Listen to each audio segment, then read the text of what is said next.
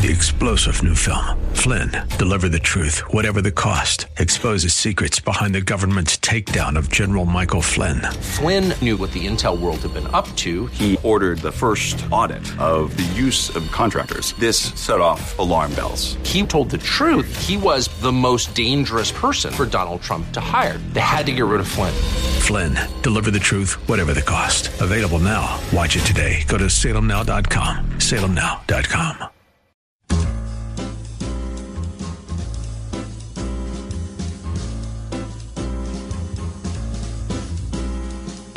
Welcome to another edition of The Ride Home with John and Kathy, live from the Salem Pittsburgh studios. And now, here are your hosts, John Hall and Kathy Emmons. We're here and live high atop Green Tree Hill, Monday, October 9th. Um, happy Columbus Day and or Indigenous Peoples Day. Of course, the day comes with um, lots of controversy and uh, people, of course, online fighting about that, fraught with uh, vitriol. Which seems like a really silly thing to be fighting about when you look about what's happening in Israel. Oh my gosh. The horror, the barbarism of Hamas against the Israeli people. Uh, just unbelievably shocking It to is. wake up and to see the the images and to hear the stories and uh, at the precipice of a deep and hard brutality. The violence is uh, just there's just no words for it. I know. It's horrible, absolutely horrible. And I, we all hoped that we would never see this day come when there would be another war in the Middle East. Well, you see what happened at Tree of Life, and you go, of course, Yep, right? right. Uh, the rise of anti-Semitism and uh, the politics in the Middle East, notwithstanding. Uh, yeah, here it is. yeah, it's hard to have um, my mind on anything else based on you know what I've been reading and thinking about today. Right. And I mean, it's just Well, you know. look at the news, and right, uh, I'm, I'm afraid to sort of click for updates because every time you do click, you I know, they- you see more and more Right. carnage and uh, more stories that are just absolutely heinous. Truly, it is. Right. The one thing we can say is that um, this is the uh, the worst attack on uh, Jewish people around the world since the Holocaust Mm-hmm. ended. Yeah, there's no doubt about that. So, uh, boy, I wish we that unite. we I wish we weren't alive to see such a uh, an anniversary, or what would I call it? Not an anniversary, but some, that that that streak would be broken. This That we're, renewal that of we're hate that we're back to that. goes it's just saying. hard to believe. It's just I. it- It's just frustrating to think of how, and I guess maybe I should have more uh, sympathy, sympathy because of I know my own heart. But it's just frustrating to see how little the human race learns Mm-hmm. over time. You know, we tend to think of ourselves as advanced, scientific, laughable, reasonable, right? Yeah, And, and a situation like this happens, and you realize that we're absolutely none of those No, things. it's like back to the Stone Age. I mean, uh, it's just We stand with Israel. Yeah. There's no doubt about right. that. We yeah, stand, we with, stand Israel. with Israel. Anyway, hope you had a good weekend. Yeah, uh, I did have a good weekend. Excellent. Yeah, I watched a lot of championship baseball, and that Steeler game yesterday. We watched that Steeler game. Well, you didn't watch the first half, so Right. you didn't suffer like the rest of us. No, us. I did not. Well, I was prepared to suffer. Well, you it was so poor. It was just you. Mm-hmm. But that's not a surprise. no, it wasn't a surprise, but it was just like you. Again, when it's first down and we're running Najee up the middle, What? for the I saw that umpteenth time, you think, "What? How could this possibly be the choice?" It does nothing. But man, at One the yard. end, the fourth quarter was crazy. The second half of the fourth it was quarter. fabulous. It was really fun. I mean, it was thank gosh. Super, fun. I mean, Kenny Pickett finally connected with George oh Pickens. my gosh, Pickens had such a terrific day. Hmm. Oh, he made three catches that were just so important, so incredible. What I liked about it, it was a team win. I mean, The blocked pick- punt? Yes, the blocked punt was incredible. The uh the pick in the end zone. Mm-hmm.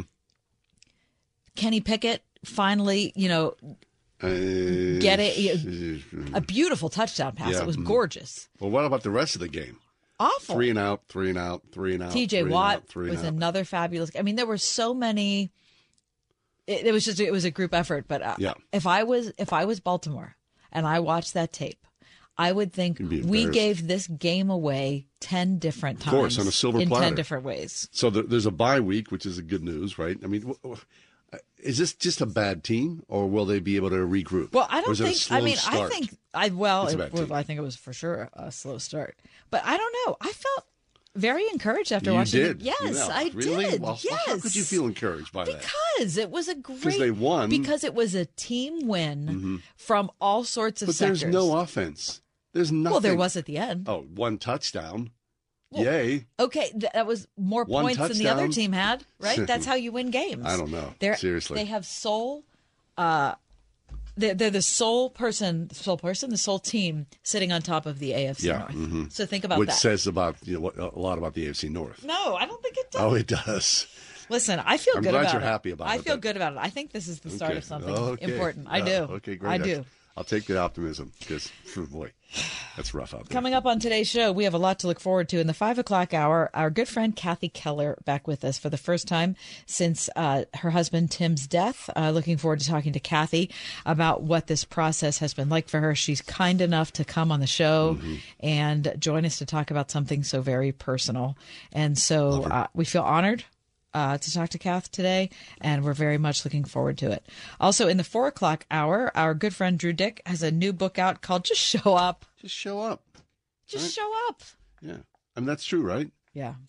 And um, also, the plastic bag ban is about to uh, come to fruition here in the city of Pittsburgh. Okay, my only my only worry about the plastic bag ban is um, litter box and uh, dog doo doo. Oh, yeah. What, What happens in going that? to go- about I don't know. I'm not quite sure. What, is there a solution? I take a dog walk every day, and you know, twice a day, and carry a little uh, bag with me. So you're going to have to buy your own bags. Well, does that defeat the purpose of the plastic bag ban? Are yes, it does. It Right. completely does. All right. All right, let's, do- let's I'm glad we had this talk. Mm-hmm. Thank you. I just want to be transparent. Without further ado, Kath, the news continues. Give us the top four at four. For Monday, October 9th, 2023, Mm-hmm. number one. The Israeli military launched a wave of attacks on Gaza after retaking control of towns in the country's south from Hamas, as the war between Israeli forces and Islamist militants backed by Iran entered its third day. Uh, late this afternoon, a Hamas military spokesman threatened to execute a civilian Israeli hostage for every unannounced strike against a Palestinian home and to broadcast the executions. Course, because they're barbarism. Tanks and troops surged south toward Gaza over the weekend to regain control of Israeli towns and evacuate civilians, while 100,000 reservists amassed nearby. Uh, the military said it's awaiting government orders. Uh, meanwhile, the White House said nine Americans have been killed in the conflict. Other U.S. citizens are unaccounted for. In total, more than 1,500 have been killed since Hamas launched a surprise assault on Israel early Saturday. Uh, President or not president, prime minister Benjamin Netanyahu declared we are at war. Uh, Israeli embassy spokesperson said this morning the death toll had risen. Um, more than 250 of the dead were Israelis who came under attack at the Supernova Music Festival near the border with Gaza when militants opened fire on the crowd. In I haven't heard of a situation that horrific in a long time. At the music festival. It's just it's. Number two, President Biden expressed full support for Israel and directed the Pentagon to send its equipment and weaponry, including munitions, while moving a carrier strike group and several Air Force jet fighter squadra- squadrons to the eastern Mediterranean. Uh, a congressional official said U.S. expects Israel to request more munitions from Washington imminently, though the U.S. can't easily meet all those requests because, of course, we're still supplying Ukraine with munitions at the same time. Number three, Earlier today, the Wall Street Journal broke the story that Iranian security officials helped plan Hamas's Saturday surprise attack on Israel and also gave the green light for the assault at a meeting in Beirut last week. Officers of Iran's Islamic Revolutionary Guard Corps had worked with Hamas since August to devise the air, land, and sea incursions, which is the most significant breach of Israel's borders since the 1973 Yom Kippur War. Um, the U.S. is officially saying, John, we'll talk to Greg Clugston in just a couple minutes about this, but they haven't officially seen evidence of Tehran's involvement. But from everything I'm reading in the Wall Street Journal today, Fingerprints are there. it's a thing. It's a thing. Uh, the strike was intended to hit Israel while it appeared distracted by internal political divisions over Prime Minister Netanyahu's government. Number four, Dina Sadek, a Middle East research fellow at Atlantic Council's Digital Forensic Research Lab, said a group has seen footage from older conflicts being passed off as new information. And I'm bringing this up in case you're on social media today. It's important to know that there is a ton of misinformation about how this operation came to be and what parties are involved. There's also a lot of graphic footage as well as old footage of paragliders unrelated to the current attack. X owner Elon Musk slashed staff when he took over Twitter, including those responsible for moderating just this type of content and combating misinformation. So that's from CBS News. And a bonus for you, John. More than three years after the Pittsburgh Art Commission vowed to remove it, the large statue of Christopher Columbus still stands ridiculously shrouded in dirty plastic at Schenley Park. And that is your top four at four. So it stands there as it's been now it's since so the dumb. 50s. I was just at I was just at Phipps uh, last week, and I walked up to it and I thought, really, mm-hmm. this is the this is the best we can do yep. for this. I mean, it looks like a third grader like wrapped some plastic around it in the nighttime. It's all weather worn. It's all torn up, right? It looks it looks so horrible. Yeah, sure I'm not trying to defend Christopher Columbus. I'm trying to, to say to say this is. It looks like like a, a group of third graders decided mm. to figure out what to do about the statue, and this as the lawsuit choice. continues to drag on. Right? Really crazy. All right, we'll take a quick break. Come back. We go to the White House live next. Greg Clugston joins us, SRN News White House correspondent, with an update about Israel. 101.5 WORD. Are you ready to sing praises to God? Then hop aboard the Bible bus as we set out for another great adventure in the book of Psalms this week on Through the Bible with Dr. J. Vernon McGee as he advises us that we should use the Word of God personally, practically, and habitually as we make our way through this dark world. Through the Bible this evening at 9 p.m. on 101.5 WORD. Our community strength lies in the collective effort of neighbors, businesses, churches, and landlords coming together to ensure that individuals experiencing homelessness receive the support, dignity, and compassion they deserve. For over three decades, Union Mission has been the driving force behind this transformative endeavor in Westmoreland and neighboring counties. From its humble beginnings in 1987, when they welcomed their first resident into emergency shelter, Union Mission has evolved into a comprehensive system of interventions that assist people in transitioning to safe, sustainable housing. Union Mission stands as a beacon of hope dedicated to transforming lives and creating brighter futures for those in need. Not just a service provider, Union Mission is a group of compassionate individuals committed to making a tangible impact on the lives of those they serve. Join Union Mission in providing hope, healing, and lasting change. Together, we can illuminate the path to a brighter future for all. Visit theunionmission.org or call 724 539 3550 to discover how you can make a difference today. Donald Trump's indictment proves that saving America is not going to be easy. There are entrenched powers that are fighting this with everything they've got. They want to keep control over the country, the narrative, and the nation's money supply. Hi, I'm Lance Wallnau. I'm a news analyst, a Christian author, and evangelical leader. I speak to millions of people every week, people just like you. You see, what the elites are doing is using inflation and government handouts and now central bank digital currencies to determine how they're going to control America. And that's why I recommend all Christians start a gold IRA from the Birch Gold Group. Because physical precious metals are one of the few ways you can maintain control over your own savings. To get a free info kit on gold IRAs, text the word faith to 989898.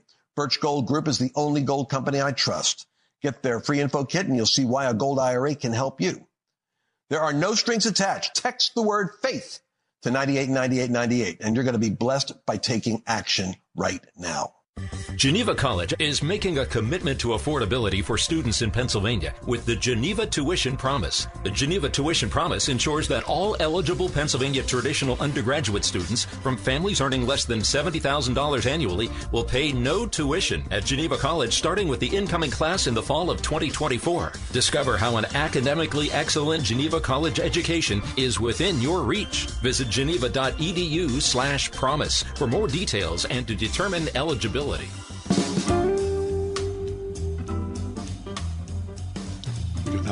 We go now to the White House where Greg Clugston is with us. Greg Clugston is the SRN News White House correspondent. Greg, always a pleasure. Pleasure is mine as well, John. Good afternoon. Hi, good, Kathy. Good afternoon to you. Greg, uh, really sad times uh, reading about what's going on in Israel right now. Um, wondering, I guess, first off, about news I saw late today that a Hamas military spokesman has threatened to execute a civilian Israeli hostage for every unannounced strike against a Palestinian home and to broadcast the executions. Um, I feel like we haven't seen a conflict like this um, in our era of digital news, and I'm wondering how the White House is reacting to it, and if they are, you know, I don't know, if, even if you can make plans for that. I'm not sure how you'd approach it.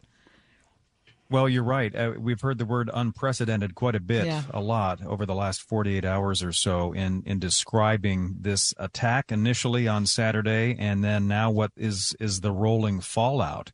Uh, from that initial assault. And you're right. We did hear from uh, the Hamas group warning uh, that if there are further Israeli strikes, that will bring hostage deaths. So that's sort of the latest uh, that we're hearing from the Hamas side. And um, moments from now, we are expecting uh, an evening address in Israel uh, by the Prime Minister. Benjamin Netanyahu. So we'll have to see what he says here uh, in just the next little while. At the White House, the president has been meeting with his national security team today, and uh, basically there's an effort by the administration to um, have national security aides be in regular contact with their counterparts, not only in Israel, but in other countries throughout the Middle East region. Uh, and you're right, Kathy, though, in terms of looking forward as to you know how do you plan for something like this? Um, this is more than just lobbing you know rockets you know across a border uh, sort of indiscriminately. But what we saw was uh, the, the going in and the targeting of of towns and villages and families and civilians and taking a lot of them hostage as well. The state department says there are at least nine confirmed americans among the dead. That number could rise and many other americans are still unaccounted for. So that's the situation where we stand right now. And um, obviously you, you have the white house and a lot of members of congress essentially saying we the united states stand with israel uh, and and denouncing and, and really condemning what was that assault on, on Saturday morning by the Hamas military militant group. Greg, even though it's not confirmed, it does feel uh, from early reports that Iran has their fingerprints all over this. Uh, can you fill us in on that? Sure, and you have State Department officials speaking to that very uh, to that to that very point, John, saying that um, it, it, it's not unlikely, it's not out of the question that there is Iranian uh, support for Hamas, but they they meaning the United States intelligence officials and even military officials say publicly that they they don't have any uh, precise proof or evidence at this moment in time that Iran played a specific role in this weekend assault. But in terms of their overall uh, years of support for Hamas and for uh, you know the uh, you know the idea that Hamas wants to essentially destroy Israel, um, the Iranian government has backed that effort uh, for some time. But again, we don't know the specifics of their involvement. But this was a really interesting. Um, you know, from a, from a tactical perspective, uh, you had you had the airstrikes, you had uh, paragliders, you had uh, guys on motorcycles uh, storming the border. Uh, there were boats involved as well, so it was um, it was a multifaceted surprise attack. And boy, did it surprise not just Mm. Israel, but really uh, the onlooking world, the rest of us. Greg, I was in Germany a couple years ago. I was in uh, this town, Hanover, in, in the northern part of the country, and uh, I was looking at this World War II exhibit. And this woman came up to me and she said, Are you from America? And I said, Yes. And she said, I'm from Iran. And I said, Okay, we exchanged, you know, hi, how are you? What's your name? And she said, I came up to you because I want you to know that I pray for peace between our countries. And I, it was out, I, I didn't know this person. So I said, Oh, great. And she said, but I, I fear our leaders because uh, I don't trust them, either your leaders or our leaders. And uh, and that was the end of the conversation. She just kind of, you know, left. And I thought, well, isn't that odd? Well, I thought of her this morning. I thought of her and I thought, you know, I, maybe it was just my naivete that thought, oh, well, there's never going to be a conflict between the U.S. and Iran. You know, that like that's, but you hear a situation like this, uh, you see what's happening in Israel, and you think, boy, it wouldn't take much, Greg, um, for these two countries to, to become embroiled in a major conflict. No, and we've uh, we've already gotten indications from the Netanyahu government in Israel that uh, there are efforts and plans now already underway for basically what we could expect to be a ground invasion, you know, in the Gaza region um, and that they are ramping up for that. And that's maybe perhaps part of what the announcement may be coming uh, shortly here from from the prime minister this evening. So we're going to have to wait and see exactly what. Uh, but it seems as if all of the analysts, all of the reporters on the ground, other um, international observers are expecting this to be a long, drawn out affair, given the ferocity of the attack on Saturday, and then of course what Netanyahu said was going to be an all-out war in response. So Netanyahu is going to address uh, the nation tonight. Shortly. Yeah, in, uh, in just a matter of moments. Okay. Yes. Very nice. Greg Clugston is with us, SRN News White House correspondent. Greg, uh, let's turn to things domestic. Of course, uh, last week uh, the um, the the, the uh, removal of Kevin McCarthy as the House Speaker, The vacating. yes, and the drama uh, surrounding that. Uh, where are we? It feels as though that uh, several candidates have thrown their hat back into the ring, and Kevin McCarthy himself is saying, "Yeah, maybe I would go back in again." Right. Late last week, after that ouster, we had uh, two Republicans essentially launch their their campaign or their candidacy, their bid to become the next House Speaker.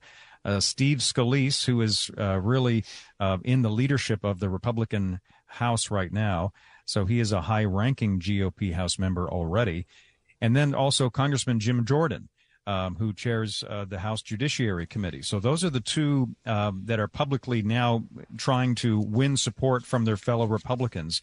And you're right in saying that Kevin McCarthy is sort of leaving the door open. He was uh, um, speaking to the Salem Radio Network this morning and then later held a public news conference where he was saying, look, if the Republican caucus decides that it wants to re-embrace me for the speakership, he would be open to that. He's not, he's not, um, you know, running a candidacy per se. Uh, but it, that, that's interesting because last week he said that you know he he announced that he would not be seeking um, you know a run again for that speakership. But this is a broken GOP party right now on the House side in terms of trying to find its footing for for leadership for the for the speaker role. And what is happening is tonight.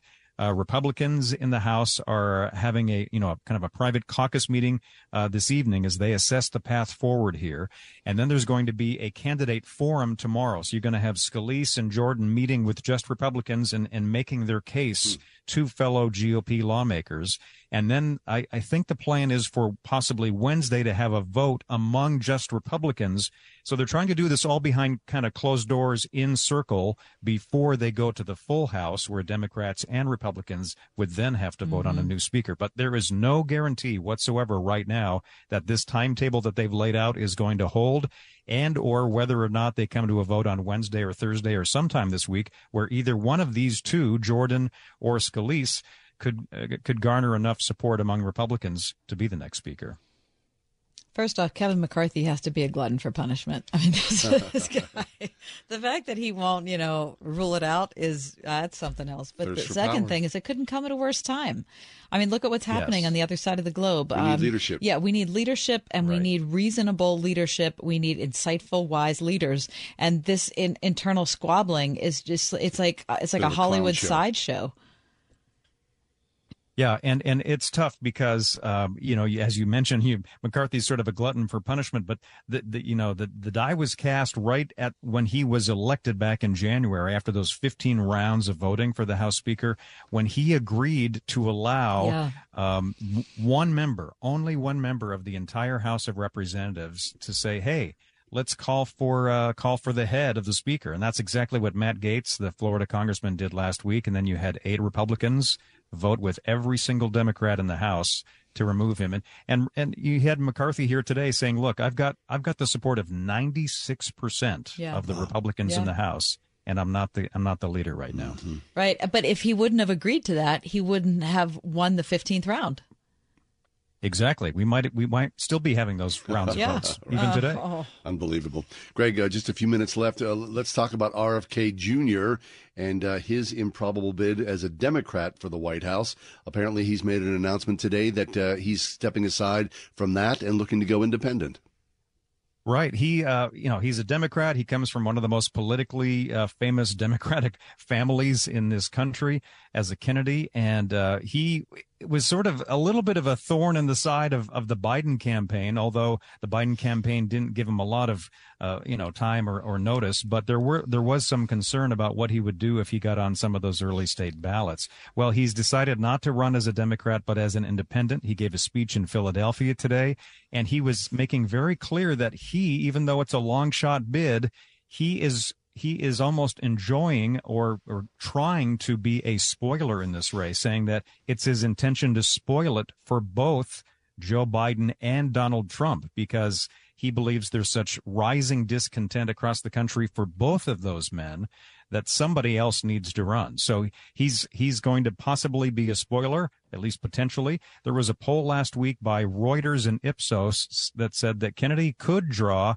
uh, as many as one out of seven U.S. voters. And so, what's interesting is because of his his his anti-vaccine views, he currently polls a little higher among some Republican voters mm-hmm. than Democratic voters. So it's sort of a uh, it's sort of a, a curveball here in terms of what's hap- what's what's going to happen and who he might pull more votes from, whether Trump or from Biden. Can you imagine if somebody told Ted, Robert, or JFK that there would be a Kennedy who wouldn't be running for for office, especially for president, as a Democrat? Mm-hmm. Oh my gosh! Oh, and I tell you, RFK Jr.'s siblings put out a blistering statement today saying that Bobby might share the name, same name as our father, but he does not share the same values, and that they uh, they do not support his candidacy. They were oh, very, very that's, outspoken. That's going to be a tough Thanksgiving. Uh, you got that right. No. Greg, always a pleasure. Yeah. Thank you so Thanks much. Thanks for joining us today, Greg. Okay. Have a good week. You as well. Greg Clugston, SRN News White House correspondent.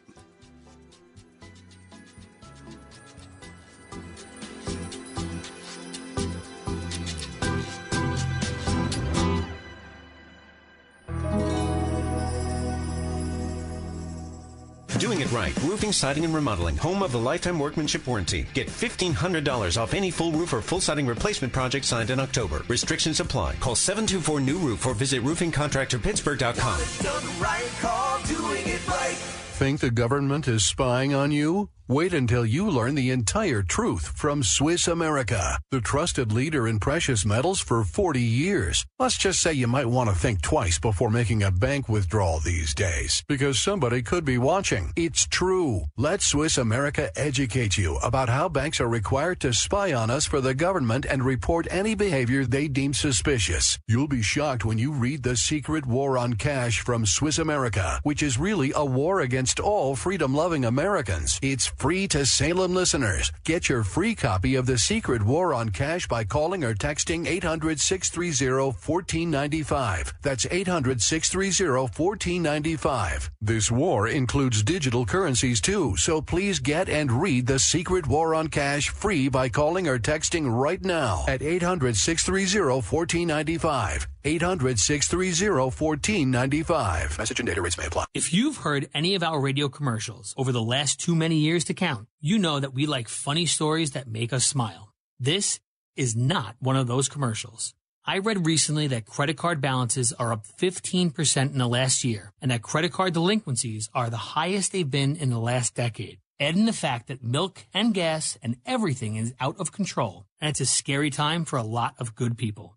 It's Ryan from United Faith Mortgage. And if that's you, a cash out refinance, pulling out some of the value your home has earned the last few years, could be a saving grace. Yes, mortgage interest rates are up, but credit card rates are about three to five times higher, which is why we've seen hundreds of listeners use a cash out to rid the credit card debt and then save some extra aside for the road ahead. It's undoubtedly been a life changer for many. If you'd like to chat about your situation, we are United Faith Mortgage. United Mortgage Corp, Melville, New York. NMLS number 1330. Pennsylvania Department of Banking and Securities. Mortgage lender license 22672.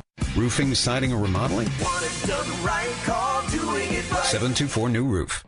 It's one station with many locations. Word FM is on oneplace.com, wordfm.com, the Word FM mobile app on your smart speaker, and at 101.5 WORD FM Pittsburgh.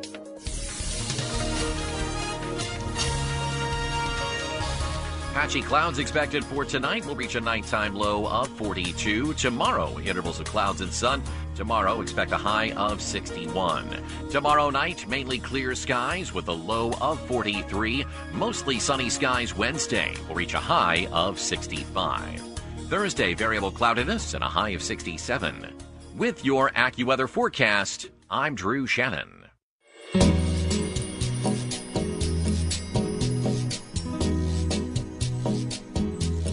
Well, and all the strange things that are going on in today's American society. And there are a lot of strange things, a lot of things that have altered, you know, kind of what you come to expect.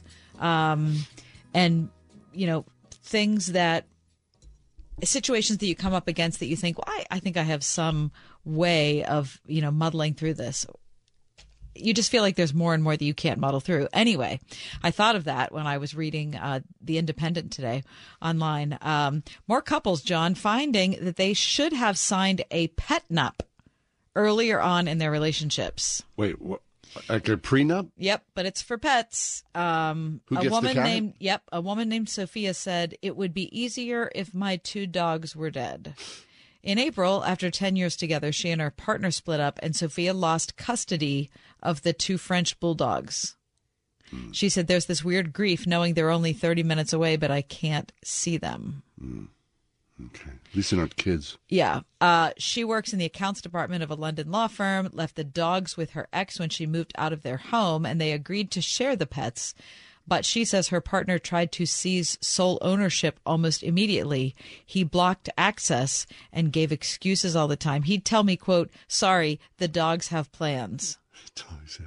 When he did let me see them, he'd claim the dogs had come back with injuries mm-hmm. and he had to take them to the vet. He was keeping track of all the different ways she'd hurt the dog. Eventually, her ex cut out cut all contact between her and the dogs. He said shared custody wasn't in the dog's best interest and he didn't want to do it anymore because they are my babies.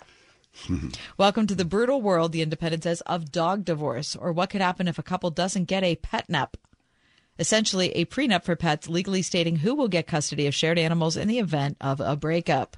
According to recent figures, fewer than one in 10 couples, John, who own a dog together have put in place a shared custody agreement in the event of a possible separation. Three in 10 couples also admit they've never had the conversation about who would keep the pet, according to a study for Pet Care Marketplace Rover. Right, because you don't want to say the D word out loud. Of course, or Right? the dog starts to cry. I mean, don't do that. Just a little whimpering. Just don't say it. That's all. And, uh, what a strange I- and weird I don't world we even live know in. what to say. I don't know what I to say don't. either. I don't know what to say. I wish them well, I- right? I- and again, at least it's not kids. Exa- I right? guess. All right, coming up next, just show up. Yeah. How small acts of faithfulness can change everything. Yeah. Drew Dyck with us, All right. Monday edition. 101.5 WORD. Your station for unlimited grace with Bryan Chapell. I may face difficulty and frustration and family hurt and family harm, but I have a deep and abiding peace because I believe in a God who is working all things together for good to them that love God and are called according to his purpose because of the power of the Holy Spirit. Unlimited Grace with Bryan Chapell tonight at 11 on 101.5 WORD. Urgent Camp Lejeune settlement message. On September 6th, the government announced it will soon begin providing fast, guaranteed settlements to Camp Lejeune Marines, families, and civilians. Awards will range between $100,000 and $550,000, with an option for higher amounts. If you or a loved one spent time at Camp Lejeune and suffered cancers of the bladder, liver, or kidneys, leukemia, non-Hodgkin's lymphoma, Parkinson's, or kidney issues, you may qualify for compensation and could be paid within 60 days after accepting your settlement with your VA benefits fully protected. You may be entitled to a significant financial award for your Camp Lejeune claim, but you must act now. Call the James Harris Law Camp Lejeune helpline now to get the compensation you deserve. We're already fighting for thousands harmed by the water at Camp Lejeune. Call now or you may forever lose your right to be awarded a settlement between $100,000 and $550,000. For your free evaluation, call 800-299-7878. That's 800-299-7878. 800-299-7878. Oil investments involve a high degree of risk and actual results may vary. Oil and natural gas keep going up as the Russia conflict escalates. Get in on the next major oil boom now and help the U.S. with your patriotic investment that can potentially pay you monthly income for up to 20 or more years years. That's the sound of a producing oil well and the sound of a smart investment. If you're an SEC accredited investor and have at least 25,000 liquid now, you can take advantage of Encore Energy's projects and a huge tax savings for this year. If you invest in oil and natural gas, you're allowed to write off nearly 100% of your investment in the first year. Goldman Sachs is projecting oil to go up to $100 a barrel, and natural gas is the fuel of the future and trading at record prices. Call 800-287-6691. Encore Energy is a major investor and experienced operator in its core area of operations. Call now and learn how to deduct 100% of your investment and create 20 or more years of potential monthly income. Call 800-287-6691. That's 800-287-6691. People always ask me, why should I call Mr. Rooter Plumbing? Here's why. Our owner, Bob Bill, learned plumbing from his father, who started plumbing in 1964. His father taught him to do it right the first time, and that's what Bob passed on to all of our plumbing technicians today. If you need a plumber, call Mr. Rooter. Always available for big and small jobs. Plus, mention you heard this ad on Word FM and receive 10% off your next service with us. Call 412 Rooter 2 today. remember years ago reading a, a Woody Allen quote where Woody Allen said essentially, 90% of success is just showing up. Showing up. And I kind of thought, that's is that overstating things? I mean, just showing up, 90% of success, really? What, 10% is where all the all the things happen? Mm-hmm. Well, Drew Dyck is with us, and we we love Drew, and we trust Drew as a truth teller. He just wrote a whole book about this. Just show up how Small Acts of Faithfulness Change Everything, a guide for exhausted Christians. Drew, is that really the truth? I'm banking on it. Thank you, guys. Yeah, good to be back with you. good to be back with you. Yeah. Uh, yeah. No, I think it's it's interesting. You know, um, part of the reason I gravitated to this topic of just showing up was I've kind of gone through a, a, a few years. I think we all have actually, where you feel exhausted, mm-hmm. where you feel like maybe you don't know what the right thing to do is. And at the end of the day, I think it's a spiritual principle too, that God doesn't ask that we do everything. He doesn't ask that we be the best at everything, uh, but He does ask that we show up, that we show up for Him, for our relationship with Him, that we show up for our family, for our friends, for our community. Um, and so that's just kind of been something I've repeated to myself, especially when I'm discouraged or kind of down. I just go, you know what, Drew, listen, you might not have the right credentials. You might not have the right thing to say. You may not be fully prepared. Your, your heart may not even be in, you know, whatever you have to do next. But at the very least, you can show up. And that's just been a, a huge thing for me, just a kind of baseline commitment to show up for the next thing that God's calling me to do. Amen to that. So was this was there a moment? Was this a midlife crisis? Was this, you know, a thunderbolt thing? What happened? I wish I could say it was a thunderbolt. Probably more of the midlife crisis. A little bit of COVID mixed in there too. Um, but yeah, honestly, for me, what was so freeing about it was just that it lowered the bar a little bit for me. Um, and and that I thought, you know what, I can just show up. You know, may, maybe I I um, can't, you know, this year you know, do all the goals that I thought I would do, um, or you know, get in the best shape of my life, or all the things that I have set out for myself. But just showing up is so much of it because when you when you just go, when you just show up for people, when you just you know do the next thing, it's amazing the things that follow from that. And I feel like, furthermore, you know, to to put a spiritual dimension to this is that God blesses our small efforts, right? Mm-hmm. Um, even and and I look through all scripture and I see that it's like all the characters in the Bible that did these amazing things. Often they did something very small. You know, it's like I think of the loaves and the fishes story, right, where the boy just kind of goes, "Okay, here, I'll share this," and then Jesus multiplies what he gave to do what what that little boy could never do. And I kind of see the same situation with us when we just show up and give, you know, God what we can. He does the rest. He multiplies our meager efforts to do what we could never do on our own. So that's encouraging to me. Excellent. Okay, speaking of little boys, what about your son and his name? that's right. Yes, I have a 11 year old boy. Well, he's turning 12 next month. Excellent. And we named him Athanasius, and that is a mouthful. Wow. My goodness, you should. you should hear them try to say his name like at the doctor's or the dentist or you know. Uh, Athanasios. I've heard all kinds of pronunciations. I don't blame him. It's an obscure name. So basically, when I was in seminary, I remember studying about Athanasius, who's this fourth century, uh, well, now they call him a saint, but he was this fourth century uh, Christian who got up at the Council of Nicaea, an ancient council of the church, where they were getting together to discuss the, the nature of Jesus and his relationship to the Father. And Athanasius was the one who stood up at the Council of Nicaea. He probably would have been in his late 20s, max. And he argued persuasively for the divinity of Jesus from Scripture, correcting an ancient heresy called Arianism. Anyway, um, so I was I was reading about this guy in seminary, and I said to my wife Grace, I said, "Listen, if we ever have a son, I want to name him after this guy. He just had such an unswerving passion for truth, even though he ended up getting exiled like five times uh, uh, by emperors when when his ideas were unpopular. And amazingly, she somehow went for it when we finally did have a son. you got her at a weak moment. yes, I did. And the funny thing is, you know, they, they called Athanasius the contra um, uh, uh, contra mundum, that is a man against the world, Hmm. and he was very stubborn, you know, for the right reason. But my son has certainly inherited inherited that stubborn streak, and I just I I pray that he uses it for good. Yes, yes, we pray that you gotta- use your use your powers for good, please. although I got to I got to say one funny story um, that I, I recount in the book. I overheard him in an argument with his sister, and he said, "Listen, you need to listen to me. I was named after a very important Christian." And I said, "Hey, buddy." Are you sure you want to play that card on your sister Mary? Good. Oh, that's funny. We're talking about the new book called Just Show Up A Guide for Exhausted Christians How Small Acts of Faithfulness Change Everything. Um, Drew, you start out your book talking about, you know, kind of like a day in the life of you right now with three little kids. Well, actually, it was probably years ago uh, when your kids were even smaller.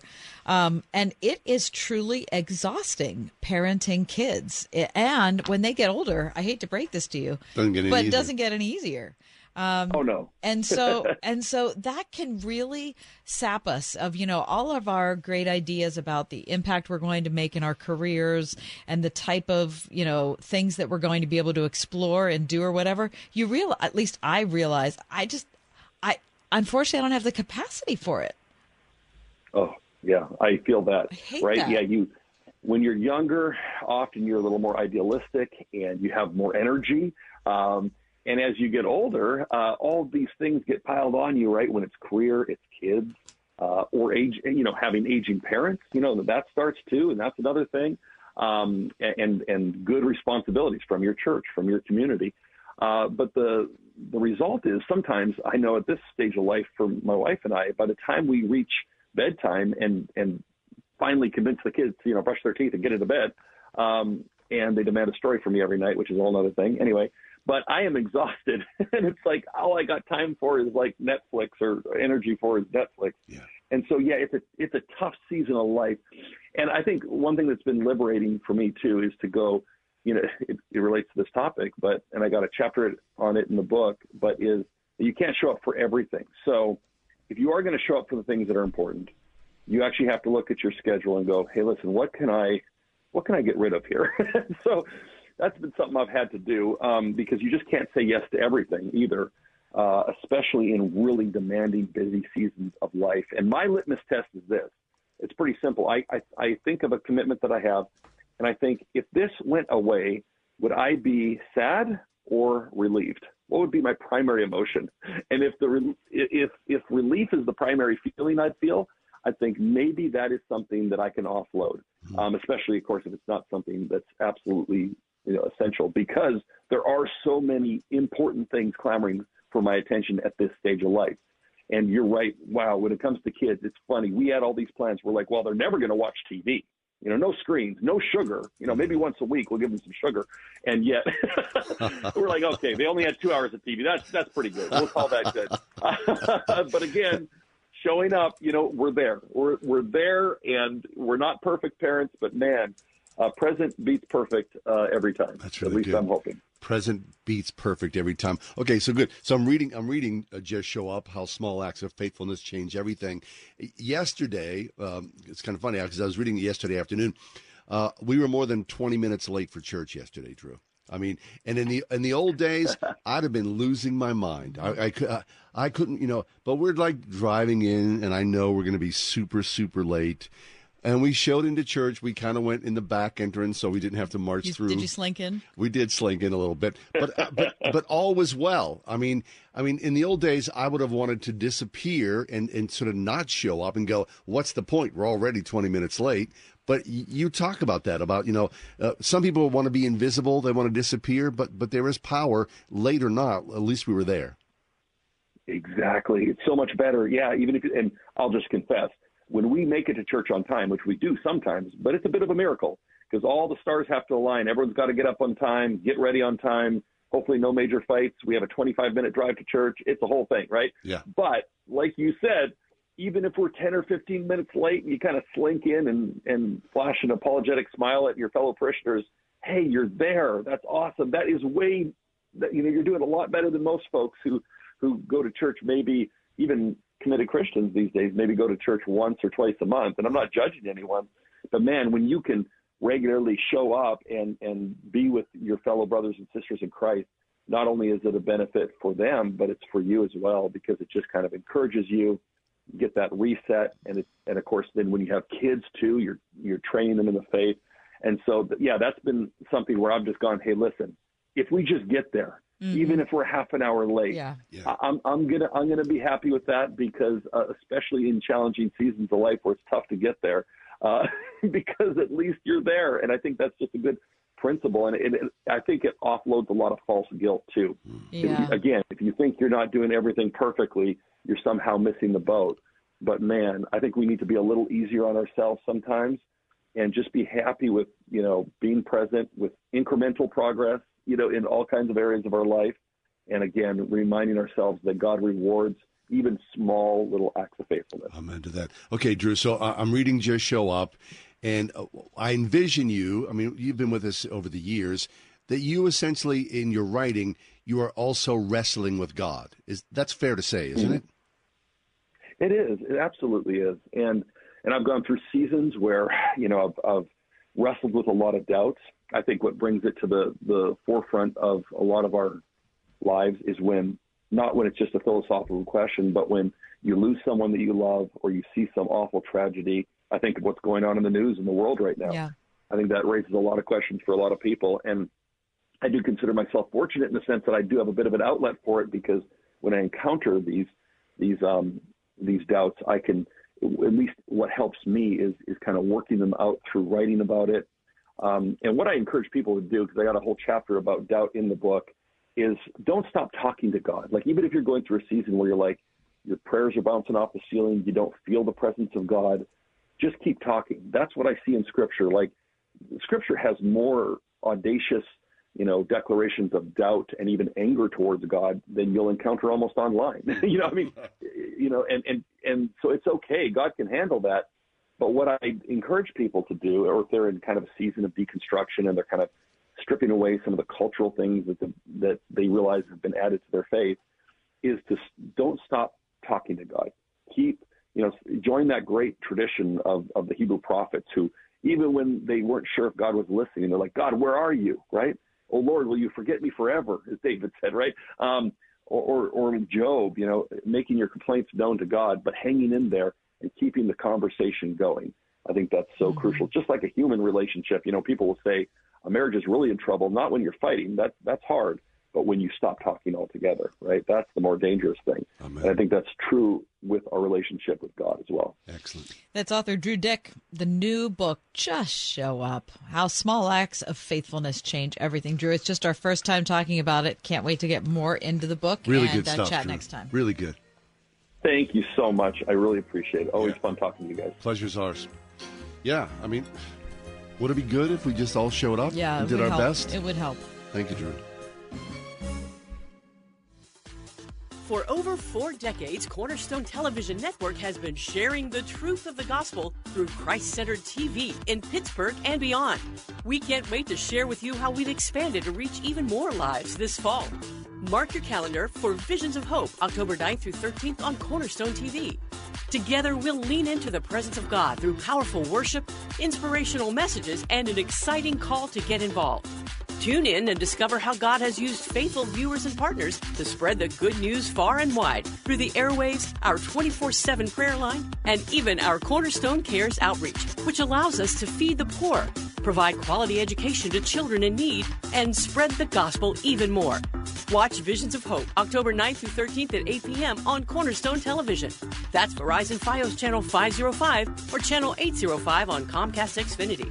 Doing it right. Roofing, siding, and remodeling. Home of the lifetime workmanship warranty. Get $1,500 off any full roof or full siding replacement project signed in October. Restrictions apply. Call 724 New Roof or visit roofingcontractorpittsburgh.com. Hi, former CI officer and survival expert Jason Hanson here. I teach people how to prepare for the unexpected. And right now, most Americans with a 401k, IRA, or other types of retirement accounts are not prepared for a financial crisis that could hit the U.S. in the next 45 days if we don't fix our ramped up government spending. I have partnered with Advantage Gold, the number one rated precious metals company in America, to release my new financial crisis survival kit that's 100% free for everyone with a retirement account who calls in today. Simply call 800 900 8000. My financial crisis survival kit is jam packed with valuable information on how you can protect yourself with physical gold and silver. Your first step to protection is calling 800 900 8000 and speaking to one of their gold IRA specialists. Advantage Gold is not an investment advisor or a tax advisor. Check with your financial advisor before investing. Again, simply call 800 900 8000.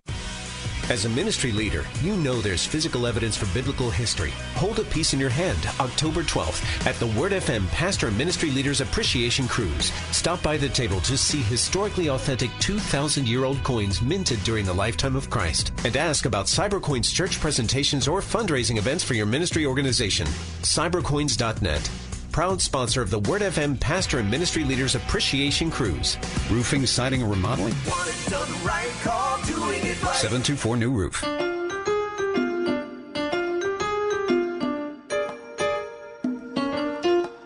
Well, if you live in the city of Pittsburgh, watch out because this Saturday, say goodbye to your plastic bags. Yep. The uh, the ban will be in effect um, this Saturday. So the weird thing is, it's only the city of Pittsburgh, right? Right. So if you want to go out out to the to suburbs. right, You know.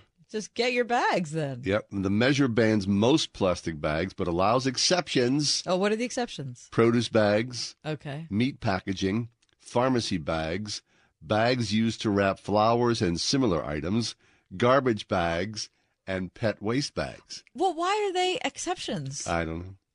Because, I don't know. That seems like a lot of exceptions. Very progressive, right?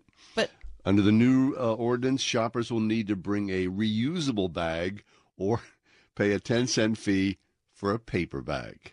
Mm-hmm. So you're going to have to pay 10 cents for every paper bag, though, Yep. right? Yeah, So if you're, if you're, you know, I went to uh, my local grocery store, not this past weekend, but the weekend before. Yeah. I spent $300. It was one of those weeks where, you know, I was all, I felt like I was all out of everything. I was all out of all my, like, I needed flour, Uh-huh. sugar, baking soda. I needed milk. I needed eggs. I needed butter. It was like everything just, it was 300. dollars Yeah. Now, if I would have had to pay for all my bags, I mean, I fortunately have a ton of reusable bags, so Oh, I didn't you? have You're to. so good. But that would have, yeah, I, I had a lot of bags. Okay, so my wife, she she's carrying reusable bags, Mhm. right? I've got some reusable bags in my car. I always forget them. Do you really? I just, yeah, yeah. I've gotten to the point where it's so much better.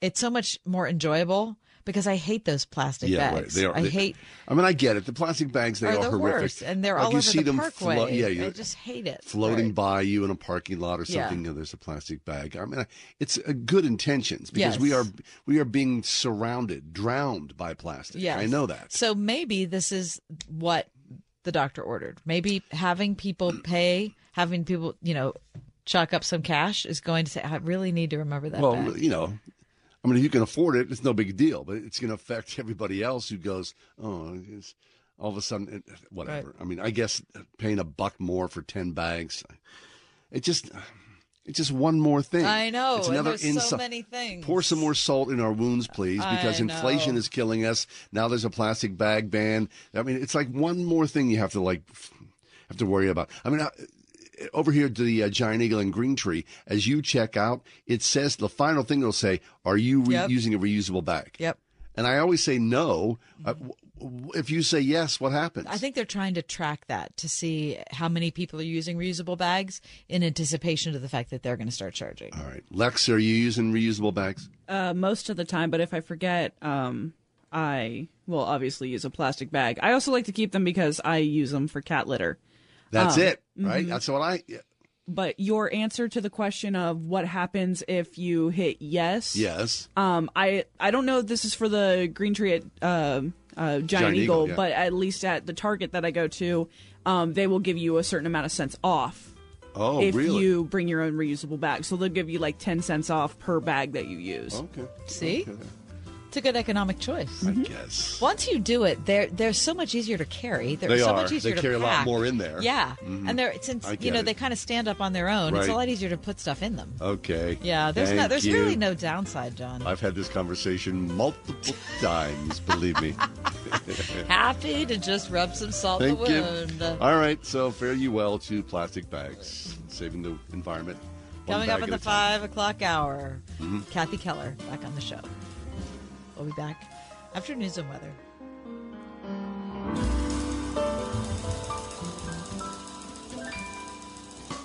It's easy to listen. We're everywhere. Hear us on oneplace.com, wordfm.com, on your phone, your smart speaker, and on your radio. 101.5 WORD FM, Pittsburgh.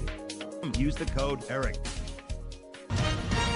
With SRN News, I'm John Scott. Israel formally declaring war on Sunday and gave the green light for significant military steps to retaliate against Hamas for Saturday's surprise attack. The hostilities so far killing around 700 people in Israel and 493 people in Gaza, according to authorities on each side. In an interview, former British tank commander and current risk advisor Justin Crump says the big question is what precisely the IDF does next. Will Israel go in on the ground in Gaza? It is an extremely difficult undertaking.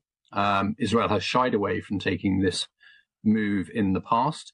Um, it's almost certainly what Hamas was trying to provoke. Um, I think they want to suck Israel into a brutal fight in an urban area that draws a lot of attention to the Palestinian cause. Former British tank commander Justin Crump. This is SRN News. Oil investments involve a high degree of risk and actual results may vary. Oil and natural gas keep going up as the Russia conflict escalates. Get in on the next major oil boom now and help the U.S. with your patriotic investment that can potentially pay you monthly income for up to 20 or more years. That's the sound of a producing oil well and the sound of a smart investment. If you're an SEC accredited investor and have at least 25,000 liquid now, you can take advantage of Encore Energy's projects and a huge tax savings for this year. If you invest in oil and natural gas, you're allowed to write off nearly 100% of your investment in the first year. Goldman Sachs is projecting oil to go up to $100 a barrel, and natural gas is the fuel of the future and trading at record prices. Call 800-287-6691. Encore Energy is a major investor and experienced operator in its core area of operations. Call now and learn how to deduct 100% of your investment and create 20 or more years of potential monthly income. Call 800-287-6691. That's 800-287-6691. Hey, good morning. You're heading to the airport, right? Yep, thanks for checking. I like the car. How long have you been a rideshare driver? About three years now. I really enjoy it. Isn't it hard to make money these days with the price of gas being so high? Not for me. I use Upside, the free app that gives you cash back for every gallon of gas you buy. Wait a minute. Are you saying you actually get real money back when you get gas with the Upside app? Yep, I get real cash back every time I get gas. Does that actually add up to anything? I'll make around 200 to $300. Wow, that's serious extra cash. I'm downloading the Upside app now. Download the free Upside app now to earn real cash back every time you buy gas. Use promo code DRIVE for an extra 25 cents per gallon bonus on your first tank. You can cash out anytime right to your bank account, PayPal, or a gift card for Amazon and other brands. Just download the free Upside app and use promo code DRIVE for a 25 cents a gallon bonus on your first tank. That's code DRIVE. Before I came to RPTS, I was a church planter and pastor for 22 years, and I found a lot of confusion about what really constitutes a church. Dr. Barry York, president of RPTS. We want, first and foremost, our ministers to know what a church is and what the church really needs, so how to develop the preaching ministry, why we practice the sacraments, how to properly care for God's people, and that you exercise proper oversight of them. The church needs servants like you. Are you ready? Visit rpts.edu. Fall is here, school is back, the days of sitting poolside are over. If you spend a lot of time in the sun, though, you might be seeing its effect on your skin. A few more freckles, some premature wrinkles, blotches on your hands, face, and neck. At Chilled to Perfection in Oakmont, an IPL photo facial can help reverse the damage of sun and time, making your skin appear healthy and radiant. New customers get the Fall Back in Time IPL special for just $4.99. Your results are their business at chilledtoperfection.com.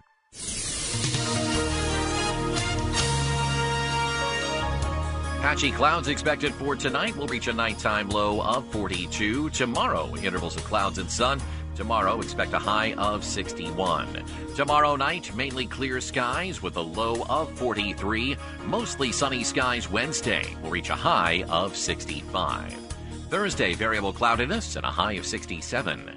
With your AccuWeather forecast, I'm Drew Shannon.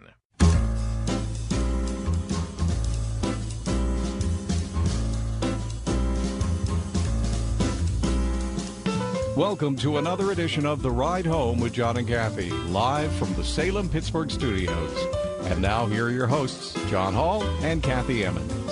More than two days after Palestinian fighters attacked Israeli ci- civilians and soldiers in a series of devastating assaults, killing more than 800 people, abducting dozens more, and sowing fears as Tel Aviv's airport, Israel, is on high alert.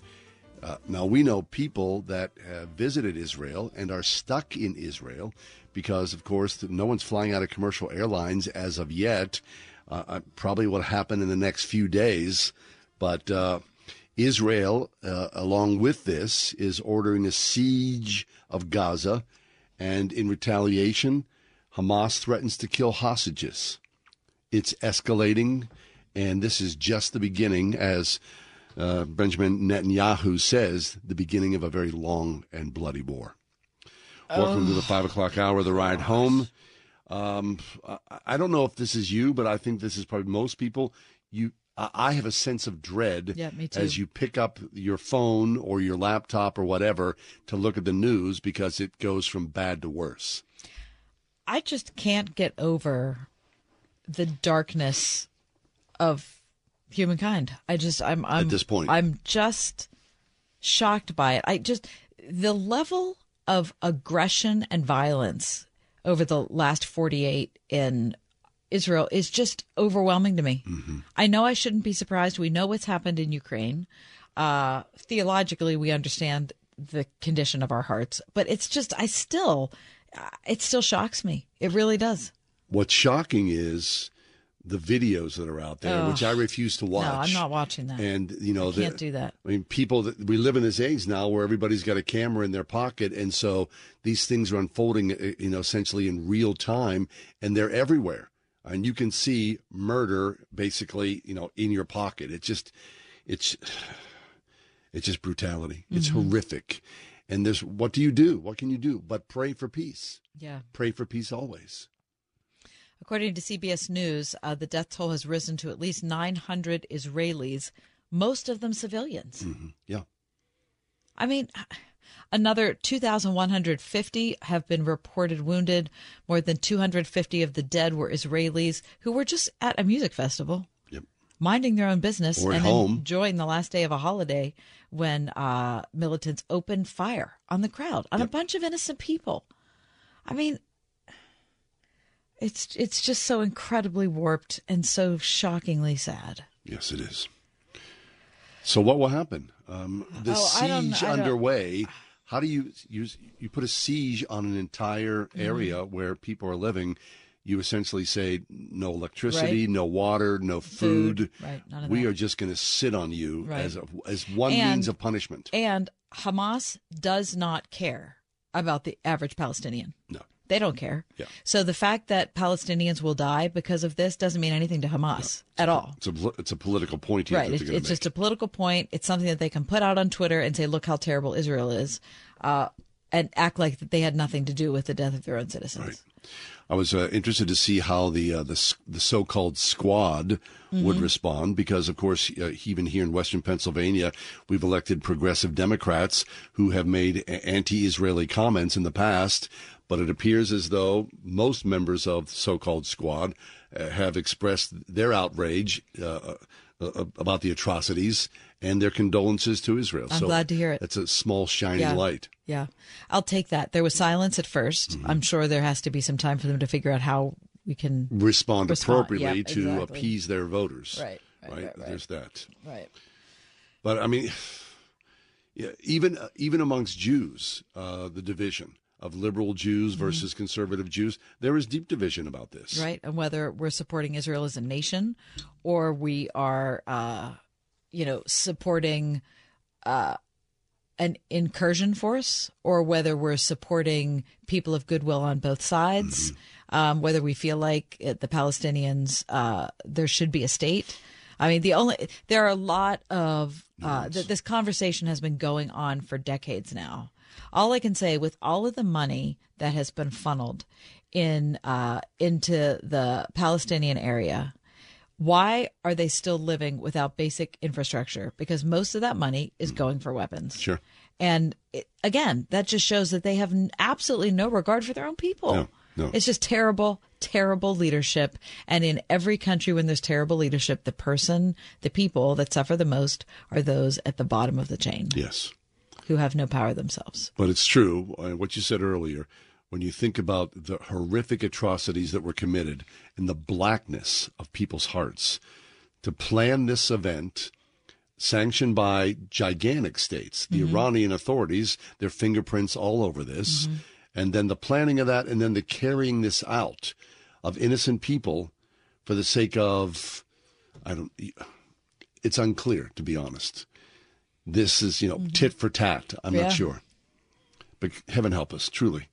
Our, our response is only to pray for peace, that somehow God reigns throughout this, changes our own hearts, our own anger, our own rage, all those things that uh, that affect us every day as mere mortals on this earth, and to pray for peace first in our own lives, and then of course around the world because we are suffering through this. So whether it is uh, Russia, Ukraine, or Palestine, Israel, or the streets of our hometowns, right? the anger overwhelms us and crushes our very soul, the blackness of it all.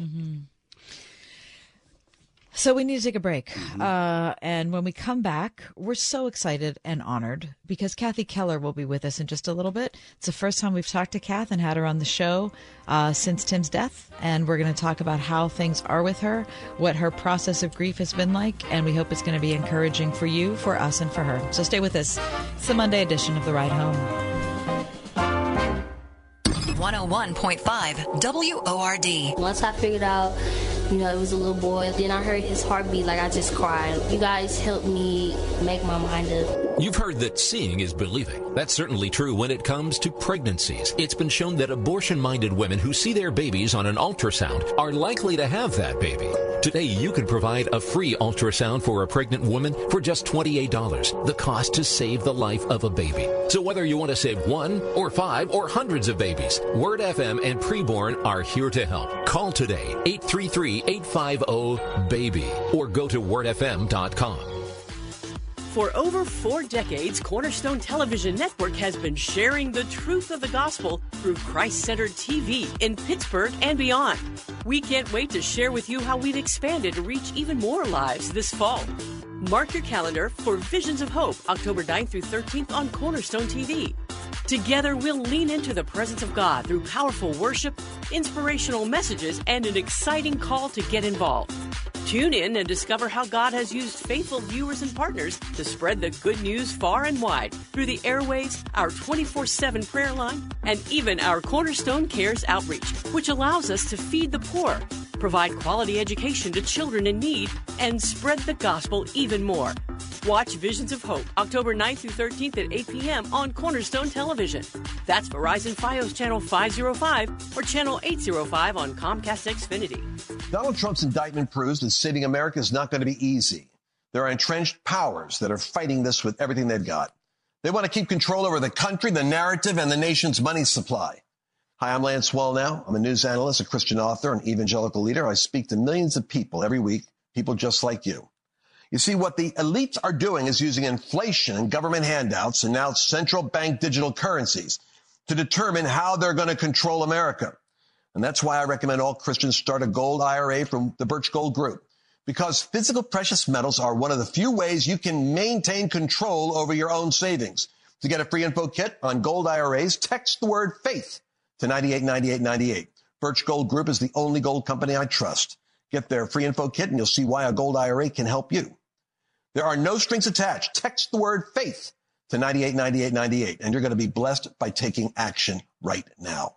MTS stands for Master of Theological Studies, and it's a two year degree for those who want to just deepen in their theological knowledge. With an MTS degree from RPTS, you can be ready for whatever God calls you to. Uh, we have three areas of concentration biblical counseling, biblical studies, either the Old or the New Testament. You can also do one in doctrinal or historical studies. Learn how to get your Master of Theological Studies degree entirely online at rpts.edu. RPTS, study under pastors.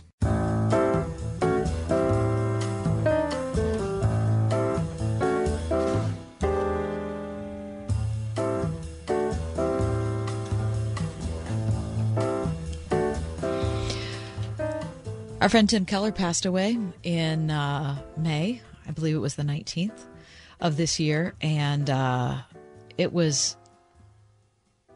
It was a surprise. I, I, I know we all knew that Tim was sick.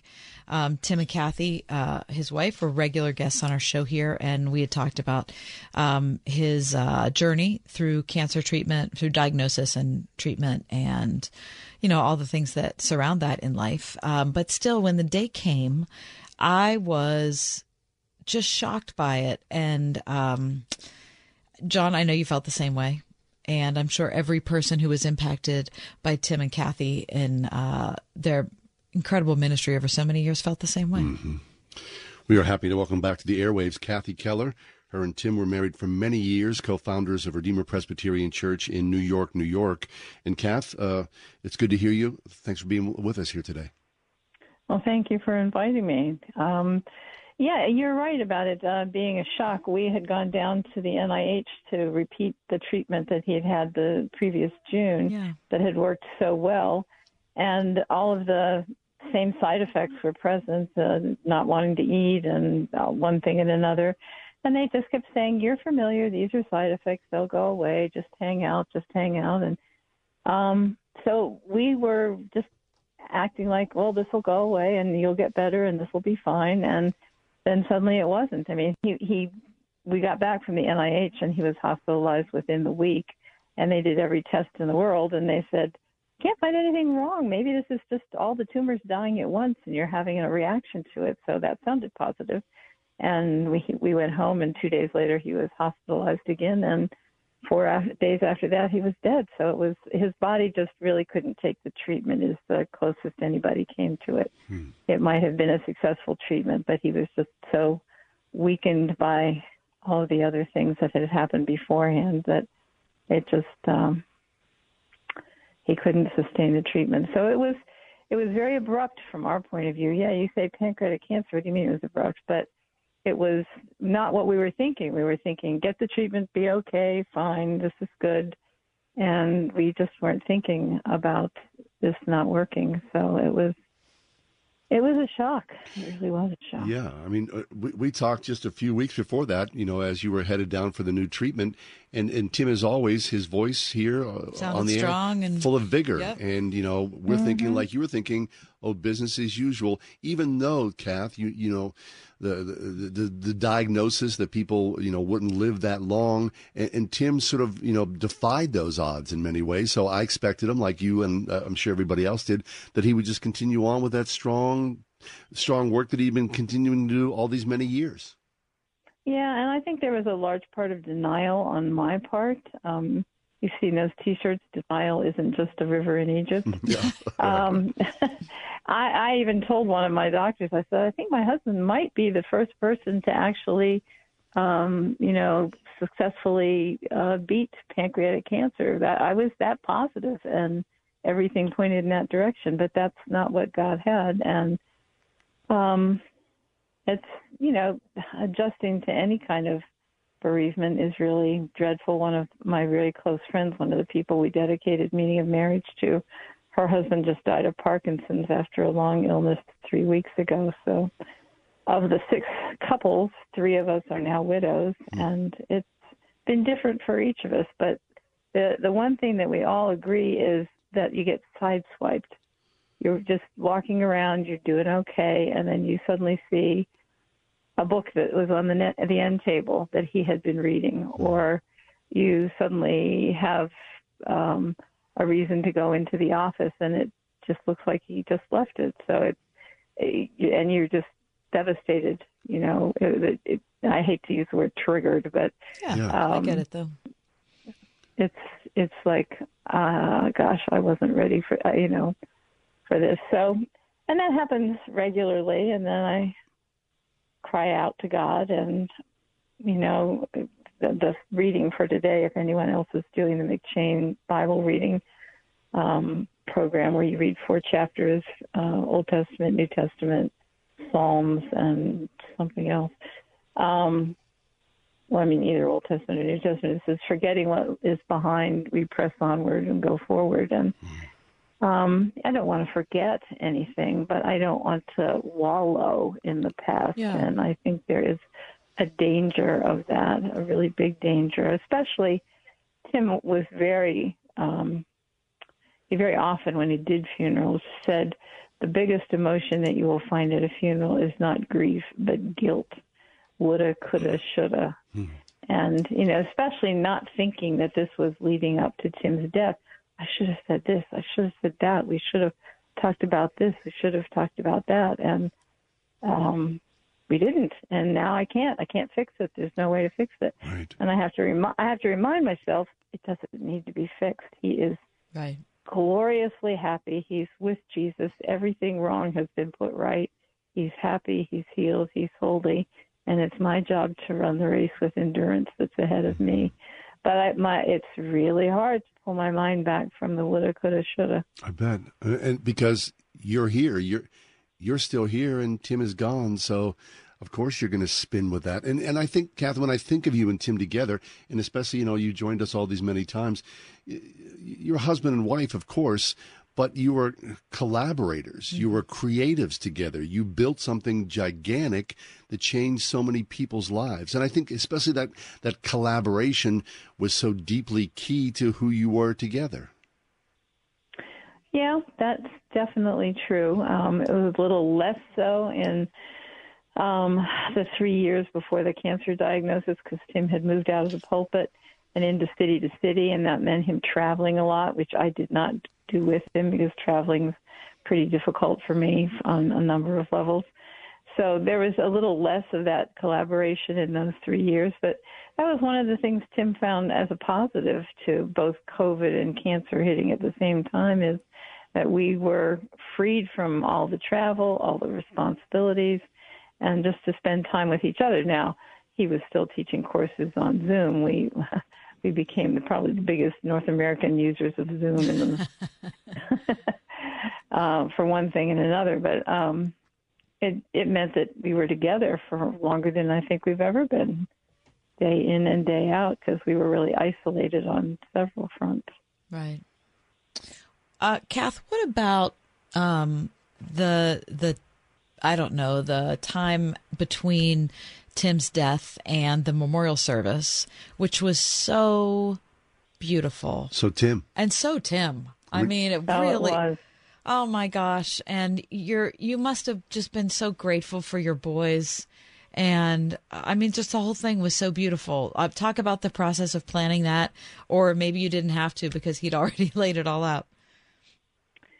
Well, there were a lot of adjunct things that went into it that um, Craig Ellis, who was Tim's um, assistant for 15 years, was the um, intermediary between uh, me and our family and Valinor, which was a company that um, City to City had actually hired several years ago after another co-founder of City to City had died, and they realized they had no plan in place.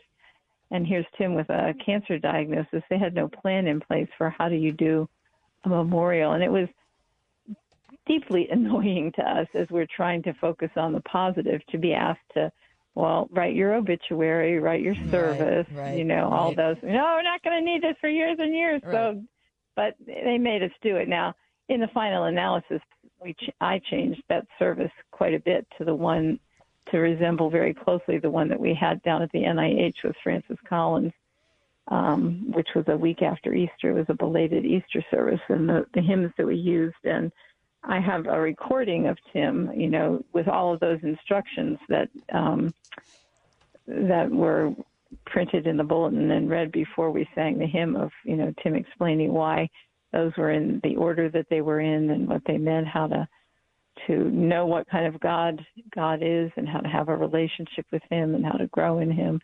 That's I've got that all on a, a recording, oh, which is very poor recording because it's just on my phone. But um, that's what I decided it would be. Oh, I don't know, helpful, interesting to have the have Tim's notes, so to speak, before each of the hymns. I have to tell you something about that. If you watch the memorial service, you don't really get the full flavor because they did not mic the congregation; they mic'd the um, yes, um, worship the soloist. Leader.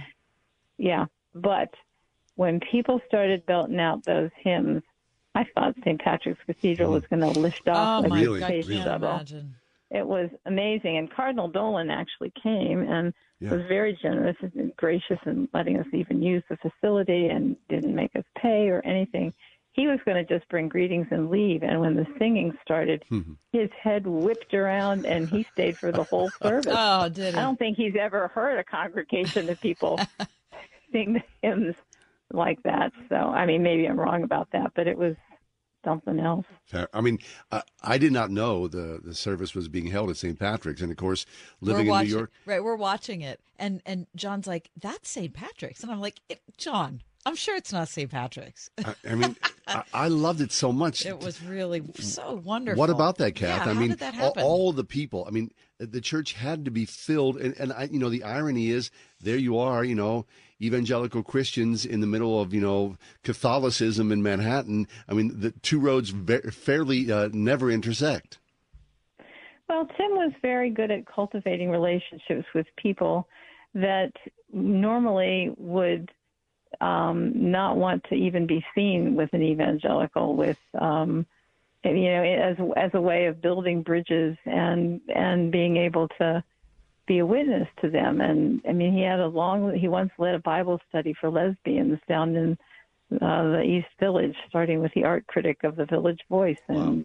he was on a weekly phone call with um, Orthodox Jews and, you know, Muslims and those sort of people. Uh, well, and some other people that were staunchly evangelical, but it was all it was all civil conversation, not berating one another. And yeah. he had also cultivated, um, you know, talking to both Cardinal Dolan and the cardinal before him, Cardinal O'Connor. And, you know, of course, there's differences, uh, huge differences between Catholicism and Protestantism. But I remember he came back one time after a meeting with Cardinal O'Connor, the previous cardinal, and said, Well, we agreed on one thing that salvation is by grace alone. now, what we disagreed about was the grace delivery system. Yeah, was it faith right. or was it the sacraments? Mm. So that's still a pretty big gap between those two things. Sure is, yeah. Yeah, but the friendship that he was able to maintain and that um, that sense of of civility and openness to have conversations is is rare and is so beautiful and such an effective in from how I see it, such an effective means of uh, sharing your faith. Yes, it is. It, you know, it, where you don't back down an iota from your um, biblical beliefs, but at the same time you believe this person was made in the image of God, and I'm not going to vilify them because of the image of God and the common grace that might be operating in them. So, yeah. yes, Cardinal Dolan was very gracious when we were when I when they, we were making the calls trying to find a venue that would be large enough. Um, we said, you know, do you ever rent out uh, the um, St. Patrick's, or do you um, what do you charge if you do rent it? And he said, no, we never rent it out, but you're welcome to use it for free. Wow. I just about fell over. so. Yeah, that's really cool. Catherine, we need to step away. Can you stay with us a little bit longer?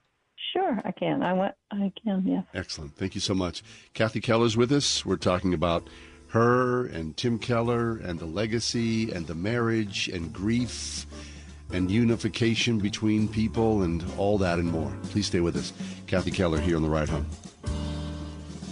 When I think about Grove City College, my chief thought is this it comes as advertised. Mm. Grove City College says that they are Christ centered conservative college. Now, if you were to make a visit to the campus, I believe you would see that. There's no surprises here. You look at the student body, you see how chapel's conducted, how classes are conducted. There's no sort of hidden agenda here or any Right. middle ground. It is exactly what it says it is Christ in all things, because you were made for a purpose. And if you understand that purpose, whether where, wherever you are on that walk, you'll understand how and where you fit into Grove City College. It does change your perspective uh, on how you look at learning, how you look at uh, not just passing your classes, but gaining uh, a, a heart for understanding. And uh, looking at it in a bigger perspective, I don't know. I wish I could go back.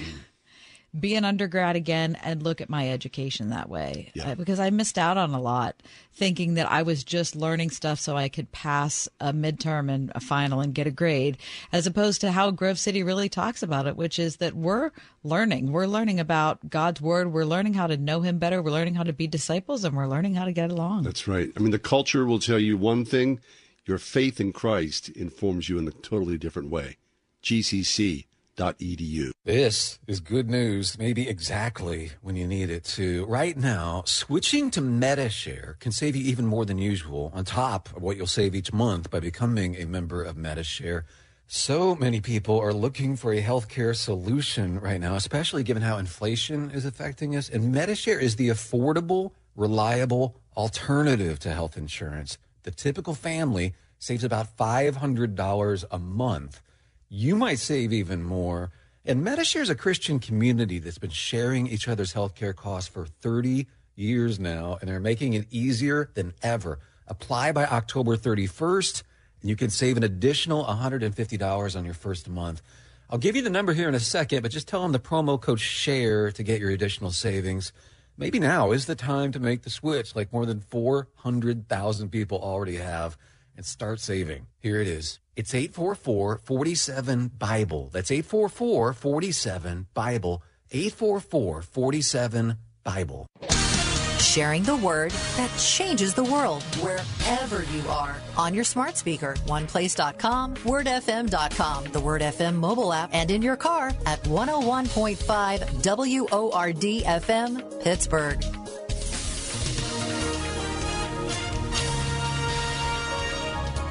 Patchy clouds expected for tonight. We'll reach a nighttime low of 42. Tomorrow, intervals of clouds and sun. Tomorrow, expect a high of 61. Tomorrow night, mainly clear skies with a low of 43. Mostly sunny skies Wednesday. We'll reach a high of 65. Thursday, variable cloudiness and a high of 67. With your AccuWeather forecast, I'm Drew Shannon.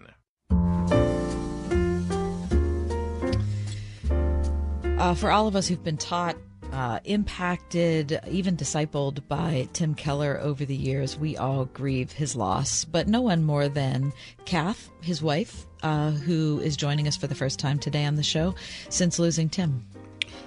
Kath, you, you made reference a little earlier that uh, friends of yours, um, married couples that uh, you had gotten together with, uh, uh, several of them have become widows as well. Uh, in this process, they, I'm sure, were able to impart some wisdom to you. Um, Uh, can you talk about that and um, whether that wisdom has been helpful uh, in this journey? Well, um, it's been helpful to talk to my friends who have been widowed. Cindy recently, uh, Pittsburgh girl, um, Caritas originally, and Louise Midwood, who was a Pittsburgh girl as well, went to Gateway with me. Um, whose husband David died nine years ago, so she's been a widow longer than all of us. But the most helpful thing to me has been um, has been lengthy prayer. And when I don't know how to pray, and it's a lot of the time I don't know how to pray, I've been relying on a book called The Valley of Vision. Are you familiar Sure. with that book? Yeah. Okay. Collection of Puritan I- prayers. Yeah, it's a it's a collection of Puritan prayers, and even if you're not sure you like Puritans, just the name gives you um, goosebumps or shivers or whatever. I would really recommend reading these. There's some really, really Beautiful things. wonderful prayers that I that can get you started. They're kind of like um, just you know the ignition pilot light on your stove that get you started in your prayer uh, when you just beside yourself and don't know how to do it. So that's that's been very helpful to me, um, especially when you were talking about Tim's legacy. One of the biggest, and again, I hate to use the word triggers, is we're trying to um, archive, and that means digitizing. I'm afraid all of the stuff that Tim left behind. His office was in our home, so our whole home is pretty much his office, and there are between 20 and 30 file drawers, filing cabinet drawers, or boxes, file boxes that have everything he ever did conference speaking and sermons and courses that he taught and correspondence and um, just everything. I mean, Tim was no pack rat. These are all orderly, you know, filed by name, number, date, etc. Things. But before I let them out of the house to have someone digitize them and then archive them, I need to see what's in them and whether they really should be part of that process. So I'm handling, I'm trying to do one box a day and I'm handling everything. I mean, Tim's voice is in everything. The stuff we did, I remember that course, I remember that retreat, I remember that. So it's, it's constantly more or less in my face, as you might say. Yes. Yeah, that Um, must be really hard. I, I mean, I it's it's wonderful when the Christian life is um, when everything's integrated. Um, and it, you know, our, our work life, our home life, we're all like, we're a Christian in all areas and in all relationships. But when that relationship is broken through death, I don't know. I find that grieving process just seems, it, it, at least I have felt in the past, it seems kind of uh, just enveloping. Well, I don't really feel like the relationship has broken. I mean, Tim is glorified and and you know facing Jesus, talking to him. I, you know, people who say I still talk to my departed husband or wife. Hey, what's the point of that? He's not listening. He's worshiping Jesus. So you know, I'm not going to go there, but um, I'm just so aware of him being alive and happy and holy. It doesn't. He's just not here. So when I Yeah. read something interesting or see something interesting, I t- eh, oh, I can't tell him about it. So that's a, uh, a all, always an unpleasant thing, but a reminder. But it's you know handling all of these papers. It's taking me back to the start of Redeemer, to the start of his ministry in Hopewell.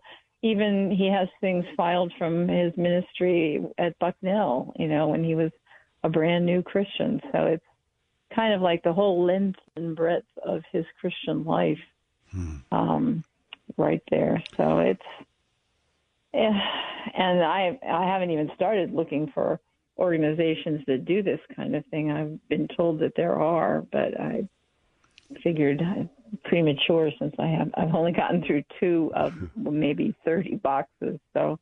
I are from a file drawers. So, oh, before I forget, I know this is a totally different change of subject, but my three boys wanted, who knew I was going to be talking to you, wanted to make sure that I said, "Go Stillers." Because it was a big win yesterday, Kath.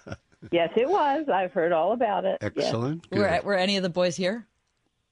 Um, well, the our oldest son is in North Carolina, um, uh, where he's starting his own private equity business on Christian principles. And then two families are here in New York City, and they're coming over for dinner. In fact, the grandchildren are already here. Oh, good. They're not allowed to watch much television, so as a special treat and a way to keep them out of my bedroom while I'm talking to you, they are watching. Oh. They are watching a um, show. They're watching a kids show, cartoon Great. or something. Very. Terrific. We're happy to facilitate that. Kath, we're up against another break. Can you hang with us? Sure. Sounds good. Kathy Keller's with us. She is uh, the wife of Tim Keller, who uh, the world lost, uh, but heaven gained back in May. We're going to continue our conversation with Kath after our break.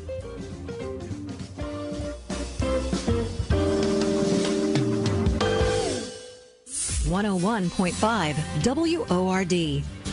How do you rally God's people to do God's work against a tide of apathy? How can you persevere in your efforts when facing opposition from within the church as well as from outside it? That's what we'll learn from Nehemiah this week on Truth for Life with Alistair Begg. Tomorrow morning at 6 on 101.5 WORD. What if I told you you can save a baby's life for just $28? Well, it's true. Preborn is a ministry doing just that with the help of people like you by offering free ultrasound sessions to pregnant girls and women who otherwise might choose to end their pregnancy. We know that pregnant girls and women who can see their babies on ultrasound are far more likely to choose life. Your gift today can save babies' lives. Just $28 can give a mother the chance to see the truth of the baby that is growing inside her. $140 can do this for five girls and women. Whether you want to save one baby or five or hundreds, that opportunity is just a click or phone call away. Call 833 850 BABY. That's 833 850 2229. Or you can do it safe and secure online by clicking on the preborn banner at wordfm.com. Pumpkins, pumpkins, pumpkins, and more pumpkins. Pumpkins are what the Springhouse is thinking about this time of year. Hi, it's me, Marcia from the Springhouse, and we love sharing our farm with you during this beautiful time of year. We've got all kinds of fun planned for you and your family to be able to spend the whole day on our farm. Pumpkin patch hay rides, a petting zoo, giant square bale stack and pipes for sliding, a hay maze and a corn maze, pumpkin picking right out of the field, old time games under a tent up on the hill, and lots more. And when you get hungry, of course, we have great eats inside too, with lots of pumpkin creations pumpkin pie, pumpkin cookies, pumpkin bread, pumpkin custard, and even pumpkin black bean chili. Every October Saturday features a family friendly meal, and October Sundays feature our 4 H hog roast with all the fixins. Plan to spend a memory making day on the farm at the Springhouse in 84 PA. 724 228 3339 or springhousemarket.com. People always ask me, why should I call Mr. Rooter Plumbing? Here's why. Our owner, Bob Bill, learned plumbing from his father, who started plumbing in 1964. His father taught him to do it right the first time, and that's what Bob passed on to all of our plumbing technicians today. If you need a plumber, call Mr. Rooter. Always available for big and small jobs. Plus, mention you heard this ad on Word FM and receive 10% off your next service with us. Call 412 Rooter 2 today.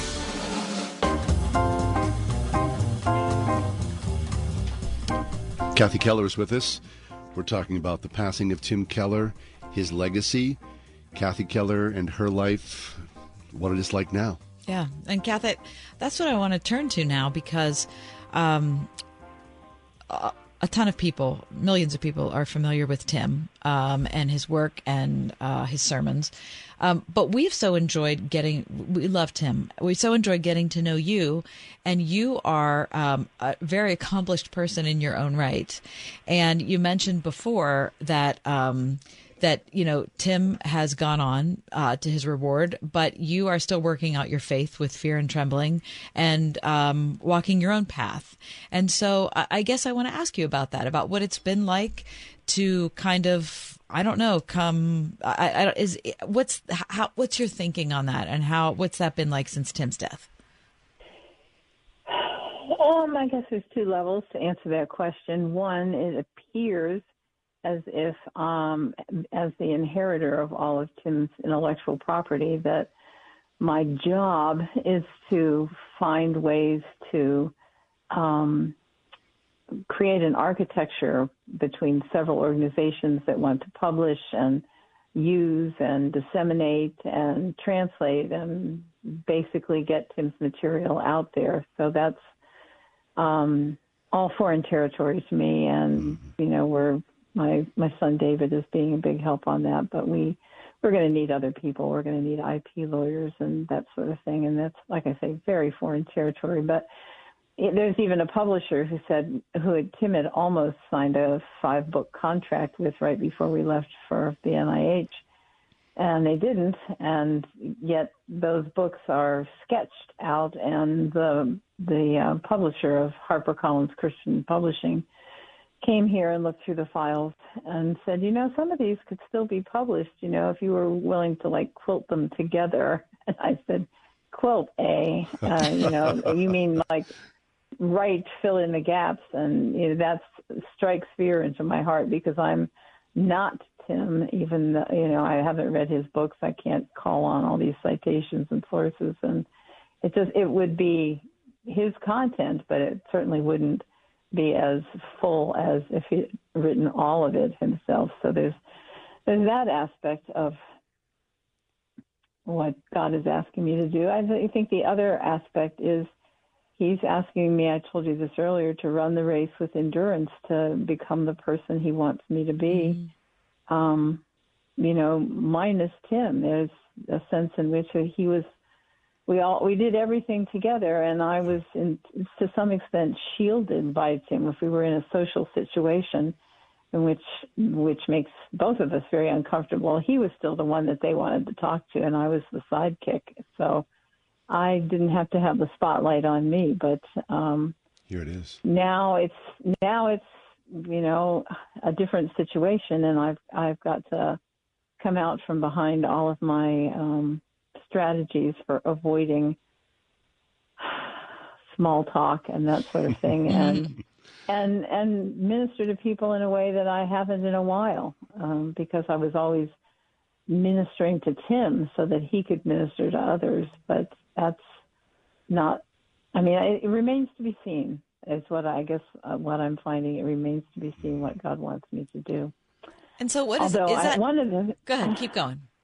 No, I was just going to say one of the things he wants me to do is take the meatloaf out of the oven before it's because I have I have five five of my seven grandchildren out in the living room waiting for dinner. Okay, you go oh, do that's that. awesome. Okay, Right. Kath. Well, listen, it was great. I mean, we've emailed and texted and whatever since Tim's death, but this is really good to hear your Thank you, voice, Kath. and we love you. We and do, and our prayers are with you. Yeah. We know Well, that you're thank you. carrying a lot of Please burden. do.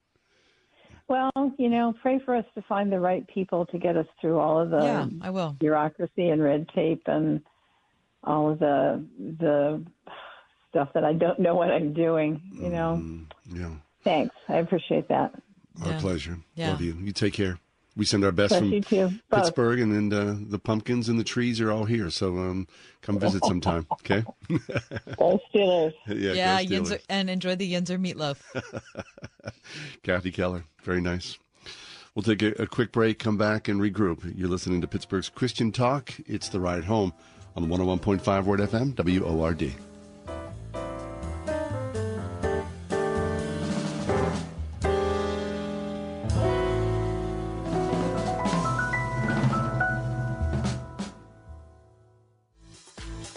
For over four decades, Cornerstone Television Network has been sharing the truth of the gospel through Christ centered TV in Pittsburgh and beyond. We can't wait to share with you how we've expanded to reach even more lives this fall. Mark your calendar for Visions of Hope, October 9th through 13th on Cornerstone TV. Together, we'll lean into the presence of God through powerful worship, inspirational messages, and an exciting call to get involved. Tune in and discover how God has used faithful viewers and partners to spread the good news far and wide through the airwaves, our 24 7 prayer line, and even our Cornerstone Cares outreach, which allows us to feed the poor, provide quality education to children in need, and spread the gospel even more. Watch Visions of Hope October 9th through 13th at 8 p.m. on Cornerstone Television. That's Verizon Fios Channel 505 or Channel 805 on Comcast Xfinity. If you are 65 or older, you know this. Watching your hard earned dollars fly out the window on healthcare costs is so frustrating. But here's something that could really help, and it's worth taking a minute to look into Medi-Share 65 Plus. Medi-Share is a community of Christians who share each other's healthcare bills, and it really is a community too. People encourage and pray for each other. And Medi-Share 65 Plus is a low cost option for people with Medicare Parts A and B, and it fills in the gaps where Medicare stops. It's a great way to fight inflation too. You can lock in one low monthly price for up to 10 years.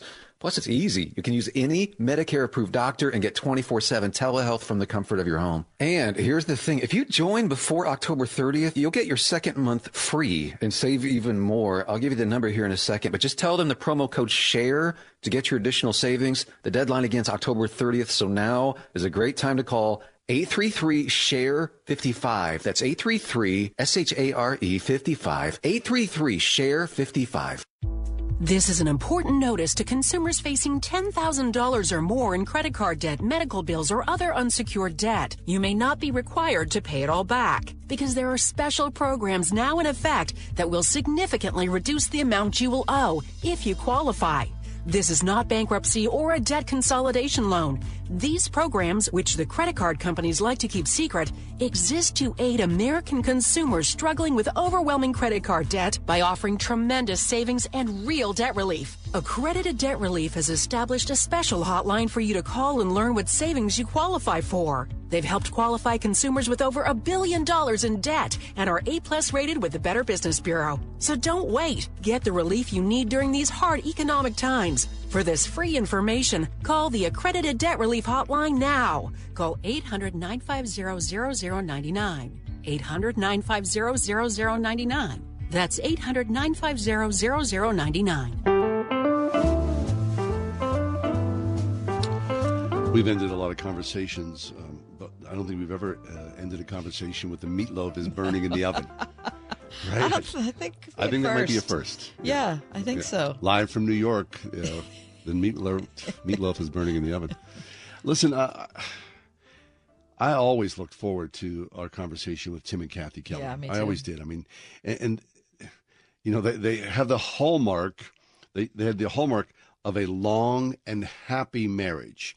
And so when you engage people like that, they're finishing each other's sentences, they're engaging in, in, in fun banter, and whenever they disagree, they do so in sort of a, a pointed um, way with each other that doesn't offend each other, but they the point is made, Mhm. and that's exactly how they always were with us.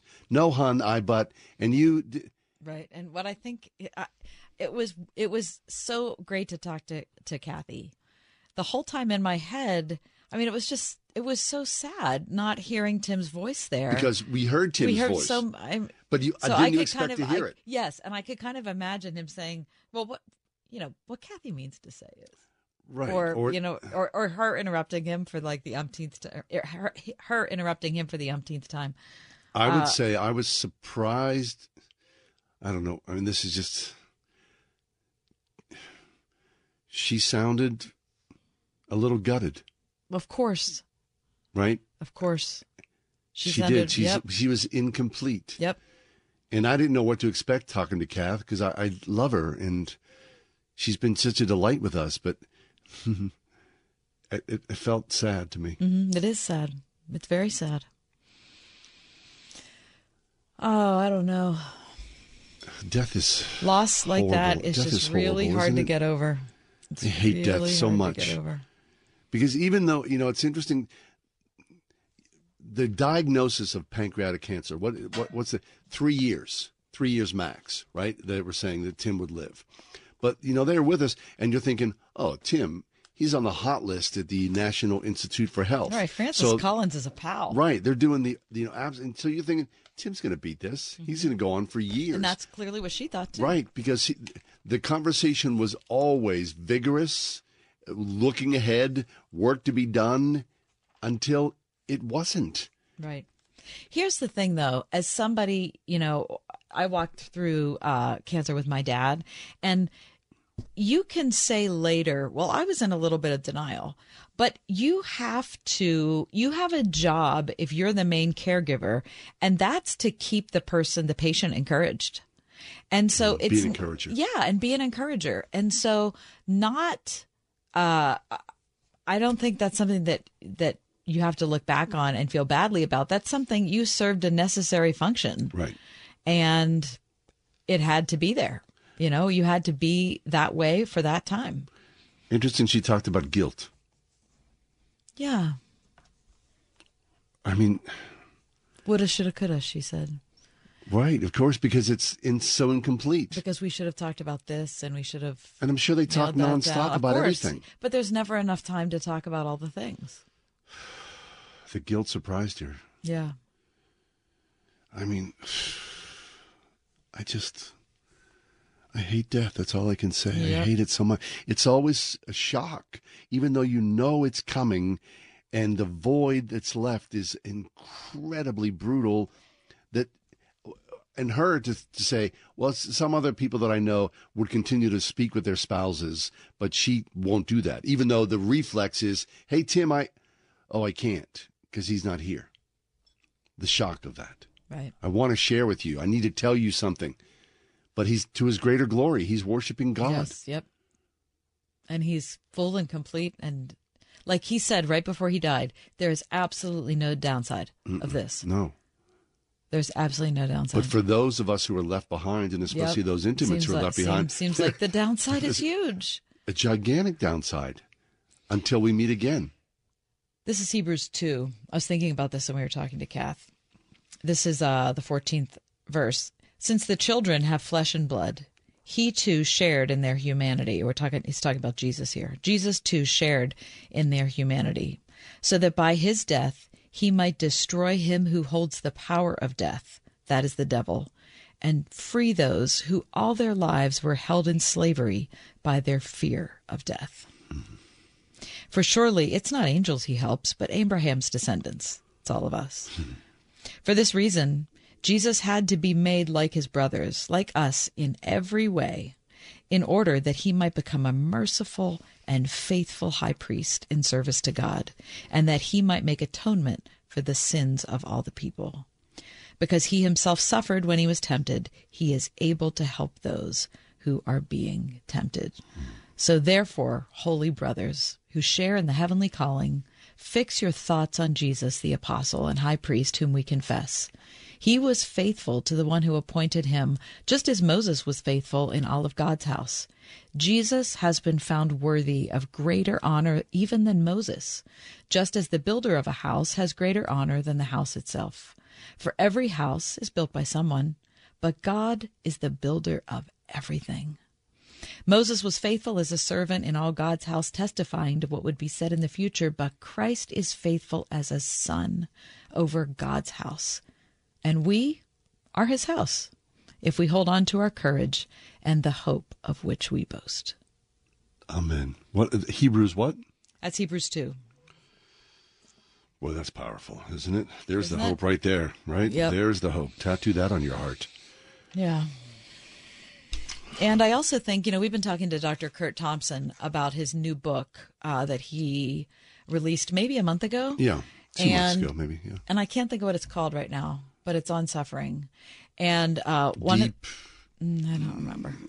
You can look it up Yeah. while I talk. Okay, thank you. But one of the things that um, is kind of a an ongoing theme in Kurt's book is that people suffer better who come to terms with the fact that suffering's a thing, that it's going to happen. Yeah, right. If you try to resist it at all, run away from it, you know, think that it's never going to happen to you. Uh, run in the other direction. Never go to never go to visit someone in a hospital or go to visit someone in a nursing home or never do any of those things because it's I can't do that. It's too deep. Um, if you are able to accept it See it, experience it. as a friend, as a companion, then you will suffer better. Yeah. I, I'm going through this with a friend of mine, and the other day, someone who loves him was in the room and said, "This is a crazy time. This is just a, the craziest time in your life."